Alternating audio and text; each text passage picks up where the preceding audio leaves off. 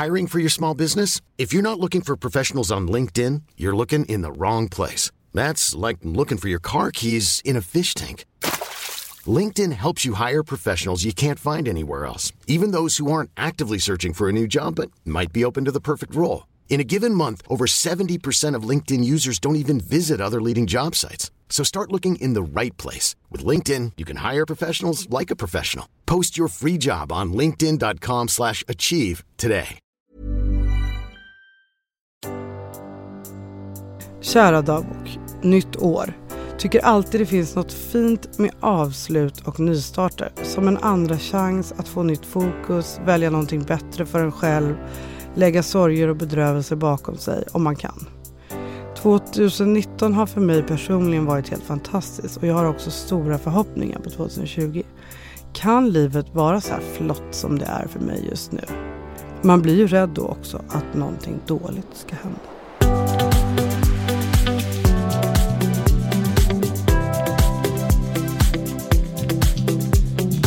Hej och välkomna avsnitt 90 av podden Jag vill ha barn. Idag är jag i studion med ingen mindre än Jonas Linander Manfred. Hej! Hej Silla! För er som hängde med i höstas så känner ni Jonas. Han har varit på besök tre gånger. Jag har ju tyckt att det har varit helt underbart att du har varit här och det har även lyssnarna tyckt. Vad roligt. Men så nu har vi bestämt du och jag att det ska vara liksom som en rutin att du kommer tillbaks. Ja, med glädje. Känns det bra? Ja, det känns bra. Nytt år innebär också eh, att vi som jobbar med podden har bestämt att göra lite förändringar. Och då innebär det att vi kommer överge det här med månadsteman som vi haft hela förra året. Eh, jag vet att det är många av er lyssnare som har gillat det. Men jag känner att det är viktigt att alla med barnlängtan kan ta till sig av alla avsnitt och att det inte ska bli att man ska få vänta en månad på att det som man själv vill lyssna på ska komma tillbaks på något sätt. Och det känns också viktigt i podden att um, vi hela tiden får träffa personer som är mitt i sin barnlängtan som ju tyvärr inte jag kan bjuda på längre. Eh, så intentionen för våren 2020 är att vi ska få följa tre olika konstellationer eller personer av barnlängtare. Jag tänker mig till exempel ett heteronormativt par, ett mm. gaypar och en självstående. Är du en av de här som vill dela med dig av din barnlängtan så bara hör av dig på info.javlabarn.com. Spännande. Eller hur? Ja, gud vilken bra idé. Men däremot med det sagt så tycker jag också om återkommande gäster. Alltså därför kommer du Jonas komma hit typ en gång i månaden eller något sånt där. Mm. Eh, och då får vi också chansen att lyfta den terapeutiska processen regelbundet. Vilket ju jag tycker är viktigt för det är typ poängen med den här podden från början. Och sen så kommer ju såklart Annika Leone komma på besök. Vilket år! Du har framför dig. Eller hur? Du är med Jonas. jag är med. Och sen en sak till som jag har tänkt på, eller egentligen är det faktiskt min underbara redaktör, klippare och medproducent Magnus som jag vill skicka en wihoo till. Han har ju kommit på att det här med att jag läser lyssnarnas mail, det är ju ganska tråkigt. Mm. Man vill ju att lyssnarna själva ska läsa sina mail. Just det. Ni som mejlar mig frågor. Kan ni inte också spela in er själva? Alltså göra en sån där röstmemo på era telefoner och skicka med.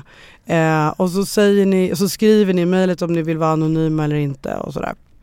Och nästa tanke skulle kunna vara att jag också ringer upp. Mm, exakt, jag tänkte precis på det. Eller hur? Ja. Nej men att till exempel du och jag när vi sitter här Jonas kan ja. ringa upp en lyssnare som har som har kommit med en specifik fråga och så kan vi diskutera med det. För jag tycker ofta det är så här, när man får en fråga så vill man ha, ställa massa motfrågor för man vill ha mer information. Ja, absolut, och det öppnar ju upp också för hela landet. Ja! På ett fantastiskt sätt. Precis. Som ett första steg så vore det underbart om ni alla eh, ville spela in era frågor och skicka dem på mejlen info.javlabarn.com. Nu vill jag prata med dig Jonas. Hur är läget? Läget är bra. Har du haft en bra jul och nyår? Ja, det har varit fantastiskt. Det har varit jätteskönt. Herregud, verkligen. Mycket, mycket, mycket bra. Vila. Har du varit eh, helt ledig? Ja, eller ja. När man pluggar är man ju liksom aldrig man riktigt ledig för man vill ju läsa hela tiden. Ja, och grejen är jag har ju en tenta nu liksom andra veckan i januari.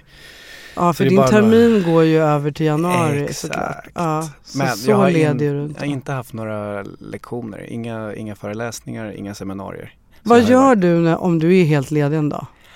Ja, då ligger jag mest i soffan och kollar på Netflix tror jag. Jag har precis kollat på en serie som heter Mars. Har du Mhm, sett den? Nej. Som är som hälften drama, hälften eh, dokumentär. Okej. Det är hur man ska kolonisera Mars. Jag, fastnade redan, jag såg liksom hela första säsongen på typ två kvällar. Kunde inte sluta. Du, ehm, vad pågår annars i ditt liv just nu? Eh, Nej, just nu så är det ju nytt år och eh, ny termin. Mm. Så jag börjar snart fjärde terminen eh, på psykologprogrammet. Mm.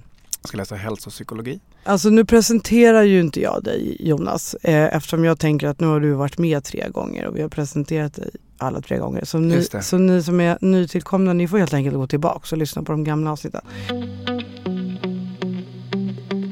Du Jonas, jag tänkte att vi, eftersom det här är eh, första avsnittet 2020, så tänkte jag att vi skulle summera lite vad som var det bästa och sämsta med 2019 Mm. och vad vi ser fram emot 2020. Och vi har också frågat lyssnarna om det här på Instagram. Så vi har också fått en massa fina saker från andra människor. Om Mm. du ska börja, vad är ditt sämsta med 2019?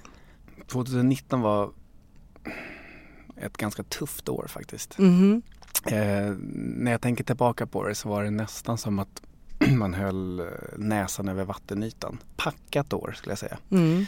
Sjukdom, familjemedlemmar som har fått cancer, psykisk ohälsa. Så det har varit eh, ett tufft år faktiskt. Mm. Det är liksom... Känns det som att du är på andra sidan eller är du mitt i det nu? Ja, ja på, väg, på väg ur det skulle Ja, jag säga. Så det är ju ändå hoppfullt. Ja, jag, jag har hopp för det här året kan jag säga. Ja. Men sammanfattningsvis var det ju sjukt mycket spännande saker som hände förra året. Men eh, det var nog ett av de mest hektiska åren tror jag. Mm. Vad har du lärt dig? Att andas, Mm. ta dag för dag. Så bra Nej, lärdom jag, ju. jag kunde andas. Nej men jag har lärt mig att inte planera för långt fram. Mm. Att bara ta det, ta det dag för dag, vecka för vecka. Det är egentligen Mm. det som är devisen för 2019 tror jag. För det har Det är inte gått faktiskt en att väldigt planera. bra devis alltid egentligen. Ja, kanske. Men jag är ganska så här framåtblickande Jag är som också det. Jag tycker om att planera och ha saker att se fram Ja, emot och Det är sådär. skitsvårt att inte Ja, liksom, kunna ha så här godbitar som hänger Ja, framför dig som du kan längta till. Liksom. Det kan man ju fortfarande ha fastän att det, Det är tråkigt om tufft. de hela tiden måste ändras och sådär då. Ja, Det blir ju aldrig som man har tänkt sig. nej, exakt. Vad var, det, vad var det värsta för dig? Alltså det är så intressant för det är typ precis tvärtom mot vad du säger. Men jag tror, jag har ju haft ganska många år innan 2018 ska jag säga. Där det har varit så här, ja det här året blev inte mitt år heller. Mm. Och lite så här, när är det min tur? Och eh, Mm. eh, jag och min bästis brukar säga det. Ja, det blev inte det här året heller. Men nu har det faktiskt varit det. 2018 eh, föddes ju min dotter. 2019 är ju typ mitt första år som förälder. Mm. Eh, och det har ju på alla sätt varit mycket enklare än vad jag tänkte. Ja. Och mycket roligare än vad jag tänkte. Och jag tror att det var för att jag verkligen var förberedd på det värsta. För det har egentligen Ah. inte varit superlätt. Men, men min känsla är att det har varit superlätt. Och det har väl att göra med att jag är så förbövelen tacksam att, Ja. Att det faktiskt har hänt. Ja. Liksom. Det som är då faktiskt det sämsta är att hur dålig jag är på att njuta av att jag har det bra. Mm. Alltså att Stanna jag upp. hela tiden, precis som i min dagbok här i början, att så fort allting är bra så Mm. tänker jag ändå så här, fast nu kommer ju något snart gå åt helvete. Mm. Och det tror jag är från alla åren av kämpande och alla misslyckanden och allting. Ja. Att har liksom satt sig, att räkna inte nu med att det här kommer gå, för det gör det ju inte. Typ. Så min lärdom är ju att passa på att njuta när det är bra. Liksom. Ja.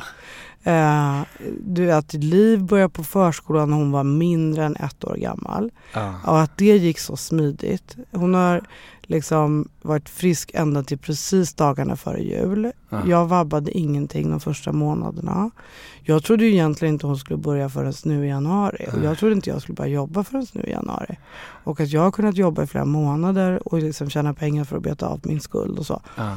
Det är ju helt fantastiskt. ja, gud. Så att eh, min, mitt sämsta var att jag var dålig på att njuta. Om det nu är. Det känns som en omskrivning om någonting bra. Men det är lite så det är. Det var ett eh, fin, fint år. Men vi är 2019, verkligen alltså. yin yang mot varandra. För Ja. jag har ju haft sådär att jag har tänkt, ja men, ja men snart blir det bättre. Ja, det är intressant alltså. Du, jag ska också berätta lite vad lyssnarna då har skrivit på Instagram. Väldigt många har ju svarat då att de fortfarande inte har blivit gravida som det sämsta. Mm. Såklart. Klart. Eh, här är en som har skrivit så här. Alla miljoner tårar i kampen, den psykiska terror man tvingas gå igenom som långt ifrån alla förstår. Mm. Alltså relate på det. Det är flera som lyssnar på podden som har fått sina barn och som har börjat jobba och tycker det är tråkigt. Mm. Det var det sämsta. Och jag upplever också flera som har skrivit om, precis som du berättade om, eh, många i sin närhet som har fått cancer och sådär. Mm. Och här är en som har skrivit så här, att det känns som att vänner försvunnit under detta år. En ensamhetskänsla. Mm. Den känner jag också igen med hur det är att leva med barnlängtan. Mm. Att det liksom förändrar ens eh, relationer. Därför att man är så inne i den processen. Jag tror det. Man orkar liksom Mm. inte ha, upprätthålla alla sina relationer. Och man har kanske också ganska höga krav på de relationer som man har. Med all rätt tycker jag. ja, Exakt. Ja, men sen är det också några som jättegulligt har skrivit åt sina kompisar. Så här. Eh, det sämsta med 2019 var att min vän som längtat i tio år fortfarande inte har blivit mamma. Då blir man ju så rörd över. Mm. Alla misslyckade försök är många som har skrivit. Ja, det är väldigt många som har skrivit eh, att ingen av mina IVF lyckades, att ingen av mina sex inseminationer lyckades. Mm. Eh, många klagar på sömnlösa nätter. Mm. Men så fint i alla fall med alla som, som eh, delar med sig tycker jag. Av vad som har varit det jobbigaste eh, med 2019. Vad var det bästa med 2019? Ja, vad var det bästa för dig? Du har redan sagt det. Jag har typ redan sagt det. Alltså, men jag kan säga igen att jag är mamma. ja. Att min unge är så sjukligt gullig. ja. Och liksom rolig att hänga med. Mm. Att ingenting av de, av de farhågorna jag hade innan. Mm. Alltså med tanke på att hon har kommit till, att hon inte är min genetisk och sådär. Mm. Eh, Att det liksom finns ingenting med det som påverkar på något sätt. Hon är ju bara min till 100 procent. Mm. Eh, och att hon också liksom, eh, hon är ju en liten mini-jag. Mm. The good and the bad. Mm. Och det är ju, det är ju, det är ju så lyxigt. Ju. Ja. Det var det bästa. För dig då? Nej men jag känner att jag lever lite i som jag tänkte att framtiden skulle vara för ett antal år sedan. Eh, min yngsta, eller min äldsta har börjat, eh, mitt äldsta barn har börjat högstadiet. Mitt mellanbarn har börjat skolan. Alltså Vilken stort grej. Ja. Så det känns som att, ja men herregud, de börjar bli stora liksom. Mm. Det är stora steg liksom. Mm. Det bästa har varit massa lärdomar under året faktiskt. Jag gjorde en superrolig grej i somras. Mm. Jag vet inte om jag berättade det för dig men jag var ju så här eh, ledare på ett livsåskådningsläger. Va? för Nej, ungdomar. det har du inte berättat. Nej, Åh alltså vad det roligt. var så spännande. Det är en organisation. Livsåskådningsläger. Exakt. Att det ens finns. Ja, det finns. Vad är det? Ja, jag vill det, veta det, allt. det är som en alternativ konfirmation. Mm. Så Protus är en eh, demokratisk och icke-religiös eh, organisation. Mhm. Funnits ett antal år. Mm. eh, som har sådana här läger för ja, ungdomar som har gått ut åttan. Som Att de ska en- vara äldre än, alltså man ska ha slutat åtta. Ja, man ska ha slutat åttan. Eh, och hela programmet är uppbyggt av filosofer och psykologer. Och man är där i två veckor. Och varje dag har ett tema och så har man diskussionsgrupper. Du skämt. som man pratar om. Här måste jag ju åka på. Ja men det var så spännande. Vad är också typ så här i skärgården? Ja, i skärgården, i Stockholms skärgård. Det finns även i Skåne och det finns även i Åre. Så det är liksom landstäckande.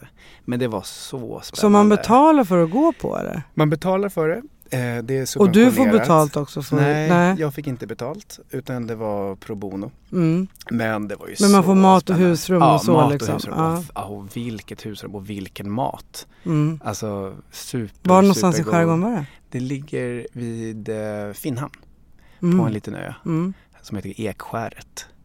Åh, Eh. det vet jag ju vad det är. Känner du till det? Ja, men alltså, det, det har ju varit min dröm att åka dit ju. Ja. Nej, det var bara Nu vet så jag vad jag häftigt. ska göra i sommar alltså. Ja. Ja, men alltså, Får man ha med sig egna barn också? Nej, men, men grejen är så här. Alltså, de som, du borde ju verkligen åka och vara ledare. Ja. Sök nu. De söker ja. nu. Men vad gör jag med min dotter i två veckor? Ja, ja, ge henne till mig. du behöver en till. Ja, precis. Men lyssnarna då, då deras bästa med eh, 2019 är ju för de flesta att de antingen blev gravida eller att de födde Mm. sitt efterlängtade barn såklart. Eh, att landa i att bli mamma och inse att jag är tillräcklig. Min son föddes sjunde i tolfte efter två IVF-er. Min dotter, att jag upptäckte Olga och blev gravid, here here på den. Mm. Eh, att jag startade min resa och blev mamma är många som skriver om. Ehm, att jag snart klarat hela min barnmorskeutbildning, fint. Mm. Vi blev äntligen gravida, jag och min sambo blev gravida med hjälp av IVF. Att få börja med försök för att bli självstående mamma, ja du hör ju, det är ju väldigt Mm. liknande. Jag tycker det är lite hoppfullt. Verkligen. Eh, och också för er som kanske tycker att det här ämnet blir lite jobbigt för att ni fortfarande tycker att allt känns tufft. Hör här hur många det är som eh, eh, faktiskt lyckas. Mm. Jag startade processen mot att bli enastående mamma, använder ju några andra. Mm, det är ett annat Det ord. är jättebra. Ja, jag tycker självstående är bättre, Ja, men enastående. enastående är fint också. Självstående, enastående mamma. Det är bra. Eh, vi blev gravida, att jag blev gravid, min unge, jag har påbörjat barnprocessen, utan tvekan att jag blev mamma. Ja, massa härlig eh, pepp här alltså, att få min son. Äntligen kom det efterlängtade plusset. Mm. Ja, det, det är så eh, fint när ni delar med er. Mm. Med det ska vi stänga 2019. Jag tycker vi stänger det. Mm. Du känns Blickar ganska framåt. klar med 2019. Jag är väldigt klar med 2019. Eh, Och om vi då ska tänka på istället eh, vad vi ser fram emot med 2020. Ja, ett lugnare år. Ja, Jag tror att vardagen, jag vill ha liksom en, en lugn och skön vardag. ja. Det är det jag ser fram emot. Här är vi inte lika polariserade som vi var på förra frågan. Vardagslunken. Ja, vet du, det längtar faktiskt jag också efter. Alla är friska, alla mår bra, Ja, vardagen funkar. ja, Det längtar jag efter. det gör jag med. Alltså jag längtar efter att eh, inte behöva liksom kämpa för att få vardagen. Mm. Alltså jag är ju tidsoptimist eh, och tackar alltid ja och planerar in alldeles för mycket saker. Mm. Och det har liksom hela mitt liv egentligen inte varit ett så stort problem. Jo det har det ju men, men har, jag, har ganska, eh, jag har ganska lätt kunnat hantera det genom att jobba på nätterna och liksom eh, varit väldigt anpassningsbar. Men nu när man har barn så går ju inte det riktigt. Eller det går verkligen inte. Mm. Och det får jag kämpa lite med. Alltså jag behöver liksom få till en vardag där man, man hinner njuta. Mm. Det är min, 2020 ska jag njuta. Bra. Jobba när jag jobbar, vara ledig när jag är ledig. Inte vara tillgänglig jämt. Ja. Det är väldigt bra. Ja. Eh, nu ska vi se här vad lyssnarna delar med sig av. Vad de ser fram emot. Då. Eh, få se min mage växa, gå på ultraljud, känna sparkar och såklart lära känna vårt mirakel. Fint. Mm. Eh, få göra IVF i januari. Eh, med delade känslor påbörja syskonförsök. Mm. Eh, att bli mamma. Att se min fantastiska nyfödda son utvecklas. Att förhoppningsvis få bli mamma. Mm. Att påbörja IVF och förhoppningsvis bli gravid. Att få föda fram min dotter som vi längtat så länge efter. Fina grejer va? Mm. Ehm, att kunskap kring ofrivillig barnlöshet sprids så att fler kan bli hjälpta. Mm. Oh my god. Jättebra. Det är ju liksom därför jag gör eh, den här podden, bland Ja. annat. Att bli gravid, att förhoppningsvis bli gravid, att få eh, sluta längta, att bli inseminerad att, och vara ett steg närmre min dröm, att påbörja F- IVF efter fyra misslyckade inseminationer och att öka mina chanser att bli gravid. Eh, att fortsätta hemmamyset med min son och att kanske bli mamma igen. Spännande. Mm. att få må bra igen, att min bästa vän blir gravid, att börja med IVF-försöken i januari hoppas på positivt resultat. Stunder av förnöjsamhet, stunder av lycka och hopp, mys med min hund. Det var ju fint. Mm. Att få adoptera. Ja, det är hoppfullt ju. Mm. Det är längtan. Ja, det här vill ju vi också att alla ni ska få uppleva. Ja. Eh, tack snälla för att ni har delat med er med era innersta tankar om 2019 och 2020. Jättefint. Jag känner mig väldigt peppad alltså. Ja, jag med. Jag blev lite rörd faktiskt. Blev du det? Ja, det blev jag. jag märkte jag. Jag tänker- vad som men jag tänker också-. Men jag tänker också på det här med längtan när du pratade med, eh, med Emily. Ja, vad längtar du efter? Ja, Ja, visst är det Så bra? jäkla bra. Ja. Jag älskar det. Det fick mig att tänka så mycket. Vad kom Just du det. fram till då? Nej men jag kom fram till att jag tror att hela min barnlängtansprocess och det som vi gick igenom under den här Mm. perioden. Det öppnar upp så många andra längtansdrömmar. Mm. Eh, och jag, nu i efterhand så kan jag ju se att bara det faktum att jag har hoppat av mediakarriären och börjat plugga nu mitt i livet. Mm. Det är liksom en, en, ett resultat av det Ja, någonstans. en konsekvens en av konsekvens att, att, av att, ja. Att man vågar säga, men vad längtar jag efter? Liksom? Mm. Nej, men jag längtar efter att ha en annan typ av mening i mitt liv. Mm. Jag längtar efter att, ja men du vet, se en annan typ av framtid, att göra någonting helt annat. Mm. Som ligger mycket närmare en, Mm. en själv. Liksom. Det är så blev jag bra också tänker jag att äm, sätta ord på det där. För, det Mm. var, för Emily hade ju skrivit i, i förordet till boken som jag fick. Så här, Vad Mm. längtar du efter med stora bokstäver? Och då tänkte jag ju direkt när jag fick boken, så här, men jag har ju redan fått allt jag längtar efter. Jag längtar inte efter något ja. först. Och sen när vi skulle spela in avsnittet så, så tänkte jag, men nu måste jag ju tänka till. Och jag fick ändå sitta en stund liksom. Vad är det jag längtar efter? Ja. Och sen bara när, jag, när det väl kom, då kom det ju hur mycket grejer Ja. som helst som jag längtar efter. Ja. Och det leder ju till att man blir peppad. Ja men just det, det här längtar jag ju efter. Det innebär ju att jag behöver ta det här steget eller jag ska göra det här eller jag ska prioritera det här. Eller liksom. ja, Det finns ju någon otrolig drivkraft i längtan. verkligen. Håll fast vid din längtan. Vad, vad är din så här, som du längtar efter i vardagen? Har du några guilty pleasure-grejer? No, guilty pleasures. Alltså det är min stora dröm framöver, men det är liksom på flera års basis. Det är att jag önskar att jag kommer kunna bo utomlands med familjen. Mm. Men det är mer en sån där ja, men vet, logistisk fråga. Mm. Jag tänkte mer typ så här, för jag har ju liksom matgrejer. Ja. Alltså, jag, Okej. kan, jag kan liksom vara så- carbonara. Kanske inte just det, men jag, ibland kan jag liksom, när jag, om jag känner att jag har liksom åstadkommit saker, då kan jag vara så här, åh, nu ska jag gå och köpa en god ost. ja, ja, ja. Okej, nej men mitt är chips. Är? Dillchips. absolut. Dillchips ja, också? vilken Äter dag i veckan. också? Ah, inte lika mycket dipp faktiskt. Men eh, dillchips. Det är ju min absolut största last. Jag sa ost nu fast jag egentligen menade.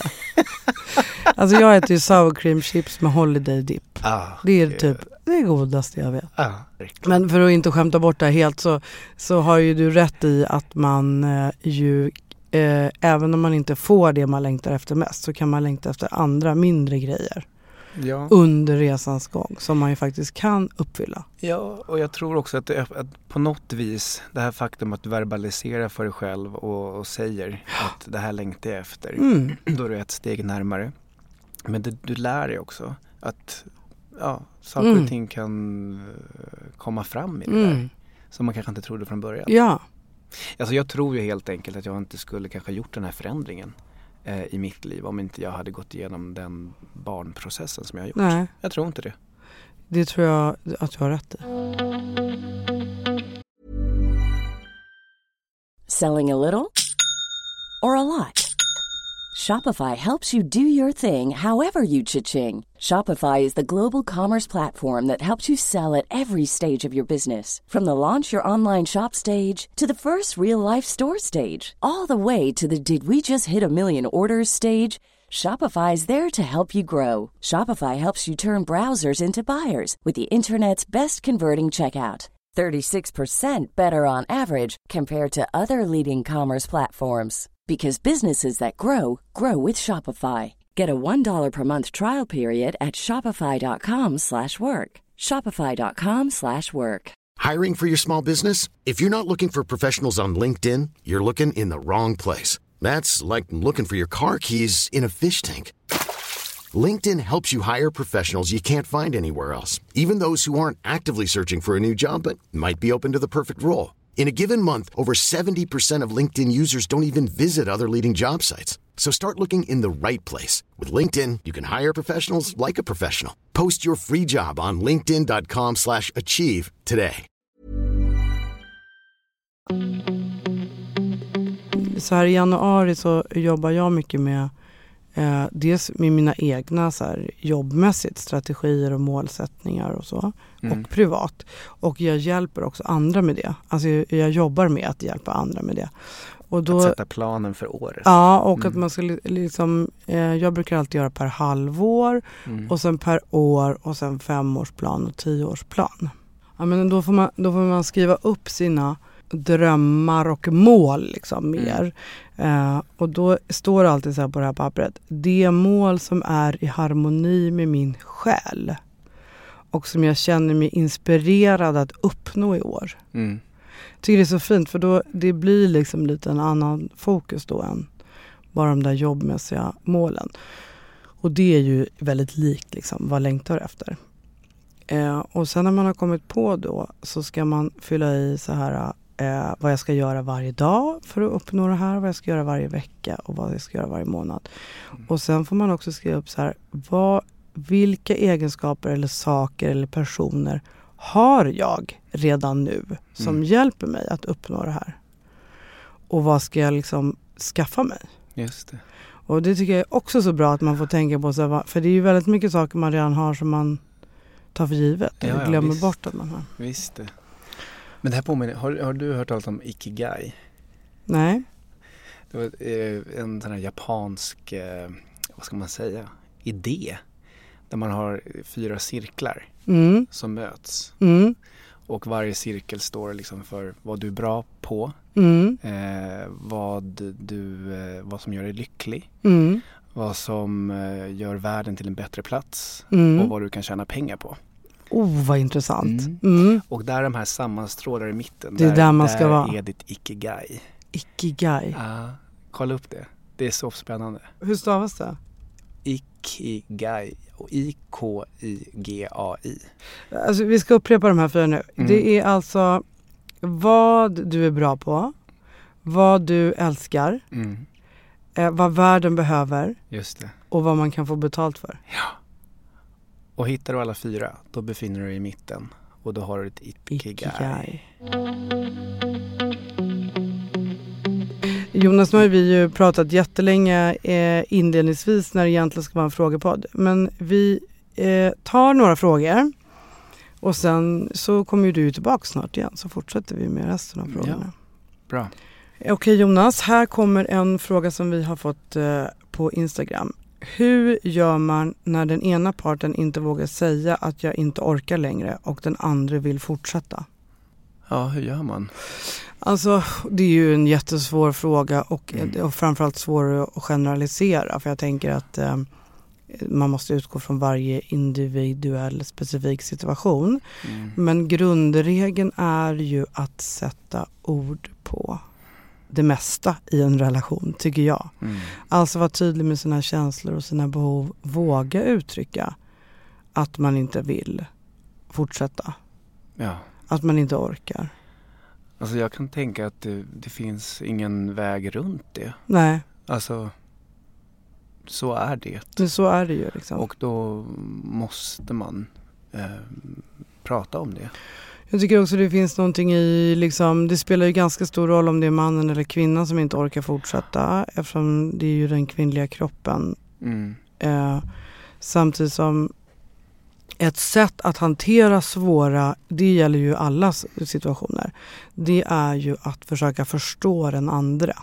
För det som, det som blir väldigt svårt är ju om man kör sina egna varsina linjer Mm. och inte heller delar med sig av varför man eh, vill försöka flera gånger eller inte vill försöka och sådär. Och om man liksom sätter ord på det till varandra så kanske man ändå kan hit, närma sig varandra i att man förstår varför den andra vill sluta eller vill fortsätta eller vad det är. Ja, nej men jag tänker att, eh, att det är jätteviktigt att prata om det där. Mm. Det, det, måste upp till ytan mm. och det måste ut. Mm. För det handlar inte bara om här och nu utan det mm. handlar ju om resten av ens liv. Eh, och det som man önskar och längtar efter. Liksom. Ja. Men jag kan tänka också det här med att prata. det finns ju otroligt, eh, ni pratar ju om det du och Emelie, ja. det här med att saker och ting eh, är outtalat. Det, alltså jag har tänkt så mycket på det sedan vårt avsnitt. Ja, och jag har också tänkt väldigt mycket på det där. Och jag tänker att även om du pratar så finns det ju stor risk att du pratar förbi varandra. Ja. Jag menar, du pratar med mig och berätta vad du känner och tänker och ja, tycker. Ja. Eh, jag hör vad du säger. Ja. Men det är inte säkert att jag tolkar det på samma sätt som du menar det. Nej. Alltså, jag har ju upptäckt det, det här eh, sista tiden med, med mig och Karo mm. som jag har barn med. Mm. Att, eh, att vi i mångt och mycket pratar förbi varandra. Mm. Det har ni kommit frågor. på för att ni har varit här typ? Ja, exakt. Det är ditt fel. ja, det är mitt fel. Oh, vad hemskt. Det blev en kris. Ja. Nej, det blev, ingen, det blev ingen, ingen kris så tillvida. Jag tror bara att det kommer komma någonting väldigt bra ur det. Och jag tror det var bra att det kom upp till ytan. Mm. Uh, men en känsla av att uh, man inte förstår den andra. Mm. Man kanske pratar och säger saker men, mm. men det, det landar inte rätt. Nej. Liksom. Och jag tror att lösningen i vårt fall det är ju liksom att vi ska gå till en tredje part. Ja, jag skulle precis och säga det. Därför parterapi är oslagbart Men bra. Men reda alltså. ut det. Och det handlar kanske inte om en, liksom en akut uh, ut, brand, så här brandkris, att någonting ska släckas. Utan mm. bara ett långsiktigt. Ja. Okej, okay, men hur ska vi få det här att funka i längden? Mm. Uh, när jag säger det här så, mm. ja, så säger du att du förstår men det verkar inte som att du förstår. Nej. Och jag, jag, tänker i mitt lilla huvud också att det är eh, man kan inte säga att det är kvinnligt och manligt men jag tror att det är det. Jo det tror jag. I mångt kan vara. Sen går det inte helt att generalisera. Men... Det går inte att generalisera men i vårt fall så, så tänker vi på olika sätt tror jag. Mm. Vissa saker är mer viktigt för henne, andra saker är viktigare för mig. Mm. Eh, och jag tror att jag tänker man är också födda olika. Man har olika temperament och olika mönster. Ja, och, liksom. och du har ju olika, ja, precis. Du kommer från helt, du går in i en relation med vissa, ja, med allt du är och allt mm. du har erfarit liksom, genom livet. Mm. Och vilka förväntningar. Mm. Framförallt det där. Mm. Vad man förväntar sig mm. framåt av den andra. Ja. Så jag tror att eh, hitta ett sätt som är minst obekväma. Ja att börja prata. Ja, och verkligen eh, ta hjälp av en tredje part. Det behöver inte bli någon lång, man behöver inte gå i terapi och man, i massa år och säga att man har massa problem. Det, för väldigt många räcker det med kanske tre, fyra, fem gånger att bara hitta ett sätt att kommunicera. Det är så intressant, nästan alla par jag börjar med eller relation, alltså det kan ju vara syskonrelation, alltså ja. parterapi eller relationsterapi. Så brukar jag nästan alltid inledningsvis jobba med imago. Mm. Som är ju en eh, teori där verktygen blir att man i terapirummet ska upprepa vad den andra har sagt. Mm. Det. Och det är liksom, man tänker sig, vad är det här för fånig övning? Mm. Jag tänkte även det själv innan jag pluggade det.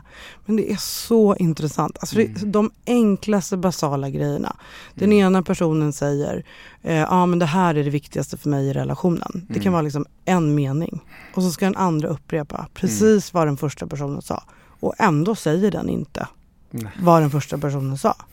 Det är som en kort version av viskleken. Ja, och det blir liksom så, och gör man det på ett bra sätt, alltså kan man jobba med mage på ett bra sätt så blir det så tydligt hur mm. liksom man vinklar varendaste liten skeende som sker och mm. att det finns två perspektiv på allting och så. Mm. Det är svårt med relationer. Eh, men jag upplever ändå alltid att vägen fram oftast är ökad förståelse för den andra. Mm. Att man kanske släpper lite sin egen ståndpunkt. Men alltså för att återkomma till den frågan. Ja precis, så bra. är det ju verkligen att uh, hitta den ja, minst obekväma situationen och tillfället och börja prata om det. Mm. Det måste ut. Ja. Liksom. Och sen tänker jag rent konkret att man kanske ska landa i så här, okej, okay, om den ena vill sluta nu och den andra kan hålla på i all evig framtid. Ja men då kanske man ska bestämma så här, det, vi gör tre försök till eller något mm. sånt där. Sen så tror jag att det är svårt för att den som vill fortsätta kommer ju fortsätta efter de där tre försöken också. Ja. För att det är ju typ omöjligt att sluta. Ja, men det var också en sån här mm, referenspunkt till ditt och Emelies samtal. Det här med, med bilden av att det är som en enarmad bandit. Ja, Man bra. kan inte stoppa. Nästan som ett spelmissbruk. Mm. Absolut. Ja, det finns en till fråga här som, som är lite på samma eh, linje, så jag tycker vi tar den också. Hur överlever man som par alla motgångar? Hur får man relationen att hålla? Svaret blir ju egentligen detsamma. Kommunikation mm. och kontakt, närhet, ja. förståelse. Och kanske göra andra saker också. Att inte bara projektet barn mm. blir allt. Det är en jättebra grej. Jag menar, man blir ju tillsammans med någon eh, av olika anledningar. Mm. Och just barnlängtan kanske inte var en nummer ett. Eller kanske var nummer ett men det var ju i kombination med massa andra saker mm. också.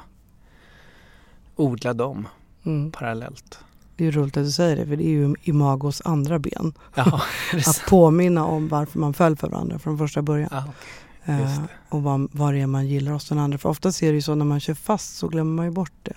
Ja. Så då är man bara väldigt fokuserad på att bli irriterad på den andra eller stör, leta mm. fel. Mm. Eller, Just det. Så man liksom tar en ur den negativa spiralen. Liksom. Ja, börjar du leta fel så kommer du alltid hitta dem. Ja. Så är det ju. Ja, nej, det där är, är en superbra fråga tycker jag. Men den är ju väldigt, väldigt svår mm. samtidigt. Relationer är ju svåra. Jag, jag, tycker, jag, jag, tycker man ser liksom så fort ett par hamnar i ett problem oavsett om det är barnlängtan eller inte så blir oftast eller konsekvensen av det att man drar sig ifrån varandra. Mm. Alltså att man skyddar sig själv och när man egentligen skulle precis behöva göra tvärtom. Mm. Att närma sig varandra. Men det är ju läskigt liksom. Det finns ju rädslor i det. Ja. Nu är inte, nu är inte Carros och min relation en kärleksrelation. Men det vi laborerar ganska mycket med det är ju att prata med varandra i olika moduler. Mm. Eh, alltså att, du vet, vissa saker som är viktiga, det mm. skriver mm. vi ner till varandra. Mm. Så man inte bara pratar på telefon eller pratar live med varandra ansikte mot ansikte. Mm. Utan vi har även, ja men du vet, vi har liksom en, en här veckoschema, ett Excel-ark. Var mm. ska barnen bo? Mm. Eh, och vissa saker som måste göras. Mm. Så här viktiga grejer. Mm. Men där står ju även liksom, okej okay, hur ska vi reda ut det här med våra förväntningar på varandra och mm. planen för hur vi ska hitta någon som är någon bra terapeut som ska hjälpa oss. Och, så ja, och så blandas det med, ja okej vad ska vi köpa i födelsedagspresent till den och den. Mm. Så det är liksom högt och lågt. Men just att ändra, ändra olika kommunikation, kommunikationsmedel. Mm. Det funkar ganska bra för oss. Bra ja. Mm. Jag vill också tipsa om empatisk kommunikation. Eller som det heter non-violent communication. Mm. Jag tycker empatisk kommunikation låter mycket mysigare. Men, men det är ju um, ett väldigt tydligt arbetssätt. Alltså en, en form för att kommunicera där man ju tar bort eh, alla former av anklagelser. Mm.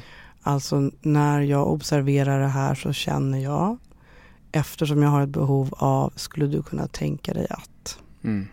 Eh, och tyvärr innebär det ju att båda parter måste kunna det för att det, det är liksom inte, man lär sig inte det på fem minuter, man behöver mm. öva lite.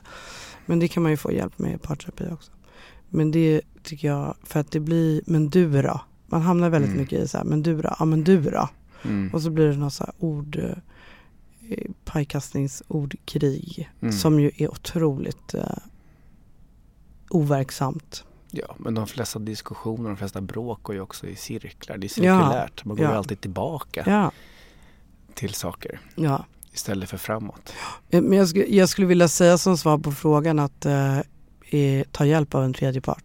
Mm. För har man en gång kört fast då är det svårt. Viktigt är ju där att fokusera på annat. Mm. Alltså hitta det som inte är motgångar. För det finns ju.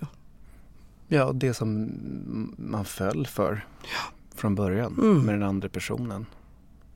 Och sen tänker jag också eh, att man kanske inte alltid måste hålla fast vid alla relationer till 100%.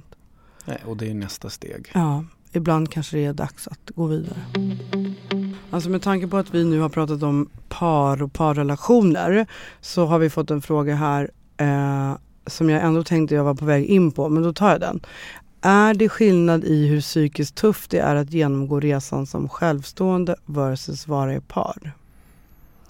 Jag tycker det är en oerhört intressant fråga. Mm. För jag träffar ju många självstående som är mitt i resan och många par som är mitt i resan. Eh, och jag upplever att det är olika svårt på olika sätt. Mm. Jag tror att många självstående tänker för att de också längtar efter en relation att det är enklare för dem som är i relation. Och på ett sätt är det ju det för att man är två rent, alltså att man får stöd och man kan få hjälp med sprutor och vad det nu är för Mm. grejer. Men på ett annat sätt så är det ju också alla de här sakerna som vi just pratade om. Att man har förväntningar på hur den andra ska supporta. Mm. Man ser på behandlingarna på olika sätt. Det blir väldigt orättvist mellan mannen och kvinnan. Alltså det är väldigt fysiskt påfrestande för kvinnan, inte för mannen. Mm. Hur kompenserar man för det? Det har vi pratat om förut att det är svårt att kompensera för. Mm. Så är man själv så är det såklart tufft att vara själv. Men det är också på ett sätt enklare att vara själv för att man har ingen annan person att förhålla sig till. Mm. Men det kan jag förstå och det tycker jag låter väldigt logiskt. Men jag tänker samtidigt det stödet du får från en partner Mm. är också, kan ju också vara väldigt, väldigt bra. Ja, Så det, den går man ju miste om ja. som självstående. Och jag tänker också att eh, om man som de många jag träffar upplever att de inte får, alltså eh, så här generellt sett så är det ju så att en, en parrelation kanske inte har utsatts för någonting innan man försöker skaffa barn. Mm. Och för många som har lätt att få barn så har den inte utsatts för något förrän man får barn. Mm. Och när barnet väl kommer så blir det väldigt tydligt hur olika man är. Just det. Eh, det är också därför många småbarnsföräldrar skiljer sig. Mm. Exakt. Så att, att ha en lite av en resa till att skaffa barn kanske inte alltid är så dumt. Mm. För då får man syn på det här innan man får barn. Och i ert fall till exempel så blir man så illa tvungen att sätta sig ner och diskutera det för att ens våga skaffa barn ihop. Mm. Alltså när det är arrangerat. Exakt. Och det tycker jag, er process är en sån inspiration egentligen för alla. För alla borde ta reda på vem det är man skaffar barn med. Mm. Och vad man Eh, kommer in i den resan med för bagage. Ja, Och vad man har för, för förväntningar ja. framåt. Ja. Så att om man är i en parrelation och känner att man inte får det där stödet så Mm. borde man kanske fundera lite på det. Ja, Och är man självstående så ska man ju se till att eh, skaffa det där stödet från andra. ja. Och det, För alla behöver stödet. och det har ju du pratat väldigt mycket om. Vikten av att skaffa sig det nätverket. Ja. Att sålla och sortera och eh, se till. Våga be om hjälp. Våga be om hjälp. Att, ja, att vara öppen med att nu gör man det här. Mm. Och skaffa sig det stödet. Mm. Och jag kan tänka mig att det stödet kan ju vara starkare än enbart en parrelation. Mm. Ja, och jag tänker också att egentligen så skulle en parrelation också be om det stödet. Mm. Alltså, jag tycker jag upplever nu när jag diskuterar det här i olika sätt och har gjort det under en tid att det finns liksom ganska mycket kraft i det där med ett Instagramkonto eller en Facebookgrupp, stängd sån alltså. Mm. Eller en WhatsApp-tråd eller sådär med sina närmsta. För det gör ju att du som längtare själv kontrollerar informationen. Mm. Du slipper frågor. Och egentligen skulle ju ett, både ett arrangerat par och ett vanligt heteronormativt par också kunna ha det med sina nära och kära. Det, det kanske bara är tre, fyra personer. Liksom att man har den här Facebookgruppen. Nu är vi på kliniken, lägger upp en bild. Liksom. Mm. Allt har gått bra idag. Nu väntar vi här på att få kissa på stickan. Och sen Mm. kan man några dagar efter man har kissat på stickan. Det gick inte vägen den här gången. Liksom. Mm. Och då, på, om man för in sina nära och kära i den rutinen. Då slipper man det här eh, med alla frågor. Mm. Och, och, att, och så slipper man kanske lite också att alla pratar bakom ens rygg och undrar och de vet inte när de ska fråga och sådär. Mm. Ehm, så jag upplever att alla de som använder det, något av de verktygen känner sig väldigt styrkta i det och Mm. får också då mycket stöd. Mm. Det är väldigt lätt att skicka hjärtan och lajka Mm. och vad fint och Mm. liksom. Eh, och det är ju sen också en väldigt fin grund för att be om hjälp när man väl har fått barn. Verkligen. Nej, men det är jättebra. Vi har ju en sån här familjekalender. Vi delar ju bilder där vi ja, uppdaterar Ja. liksom, Karo och mig eh, men även vår närmsta familj. Mm. Eh, bara lägger upp, ja men nu gör vi det här och nu Ja. det här. Och det är också väldigt bra för den andra att se vad som händer och också för, fast där, den är ju mer positiv. Det är liksom inte som en stödkanal. Men jag tycker det var väldigt bra idé. Ja. Det är väldigt För- bra verktyg som du sa nu. Jag tänker om ni hade gjort den när ni höll på och försökte Mm. så hade det ju blivit en stödkanal. Ja, exakt. Så här, nu sitter vi i Finland på kliniken. Ja, Då hade ju alla bara heja. ja. Håller vet. tummarna. Ja, liksom. typ. ja Exakt. Så jag tycker det är liksom för det är svårt att be om hjälp. Så, Mm. Och det är liksom att sätta sig i one-to-one situationer och be om hjälp är jättesvårt. Se folk i ögonen och be om hjälp är jättesvårt. På Mm. telefon är svårt. Men på det här sättet så tar man liksom bort de där. Och det gäller, ju, det gäller ju att göra det där när du är stark och innan du behöver hjälpen. Ja. Du ska ju bygga det där nätverket innan. Ja. För sen när du sitter där och behöver det, då är du inte stark nog att be om det. Nej. Det ska finnas på plats. Ja. Det blev en liten avstickare på frågan men jag skulle egentligen vilja svara att det är psykiskt tufft att eh, leva med barnlängtan oavsett. Mm. Och alla behöver hjälp. Och i synnerhet då kanske de som är självstående. Mm.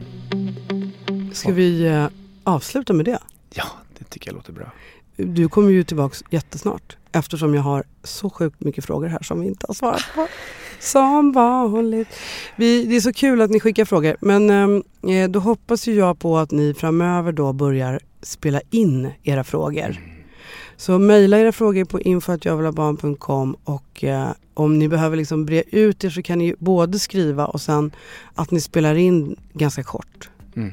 Så att vi kan spela upp i podden era frågor. Det vore ju så kul tycker jag. Jonas, vilken fin start på 2020. Verkligen. Vi ses snart igen. Det gör vi. Ha det bra. Hej då. Hej.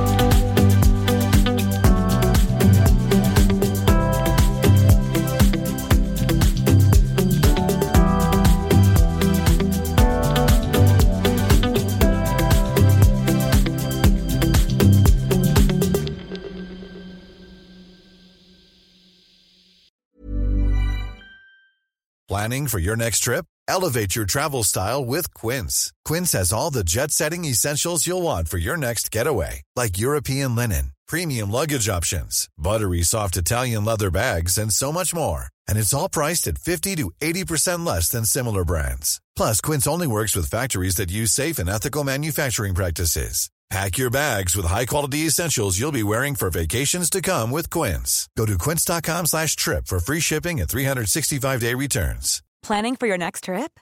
Elevate your travel style with Quince. Quince has all the jet setting essentials you'll want for your next getaway, like European linen, premium luggage options, buttery soft Italian leather bags, and so much more. And is all priced at 50 to 80% less than similar brands.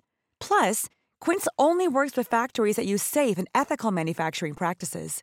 Pack your bags with high-quality essentials you'll be wearing for vacations to come with Quince. Go to quince.com slash pack for free shipping and 365-day returns.